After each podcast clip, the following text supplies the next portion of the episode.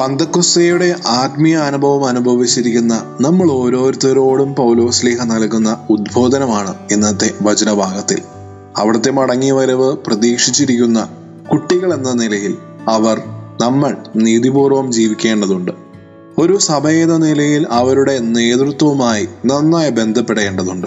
സഹവിശ്വാസികളോട് ദയയോടും ക്ഷമയോടും പെരുമാറാനും പരസ്പരം നന്മ ചെയ്യാനും പൗലോസ്ലിഹ അവരോട് ആഹ്വാനം ചെയ്യുന്നു.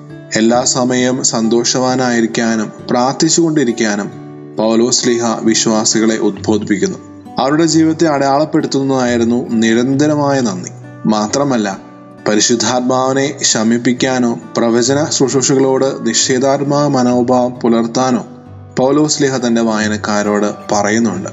എന്നിരുന്നാലും അവർ പരീക്ഷിച്ചതും സത്യമാണെന്ന് കണ്ടെത്തിയതുമായ പഠിപ്പുകളെക്കുറിച്ച് അവർ ഉറച്ചു മനസ്സിലാക്കിയിരിക്കണം.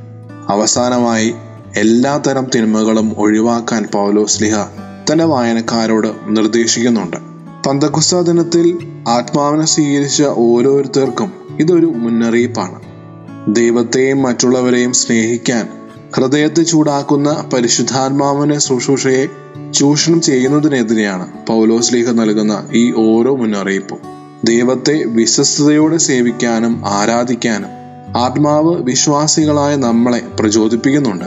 അവിശ്വാസികളെ ക്രിസ്തുവിലേക്ക് അടുപ്പിക്കാൻ അവർ ഓരോ വിശ്വാസിയുടെയും ഹൃദയത്തെ ജ്വലിപ്പിക്കുന്നു. വെളിപാടിന്റെ പുസ്തകത്തിൽ കാണാൻ സാധിക്കും ആത്മാവിന്റെ ശുശ്രൂഷയെ ചെറുക്കുന്നത് ഇളം ചൂടുള്ള മനോഭാവത്തിലേക്കും പ്രതിഫലം നഷ്ടപ്പെടുന്നതിലേക്കും നമ്മളെ ഓരോരുത്തരെയും നയിക്കുന്നു.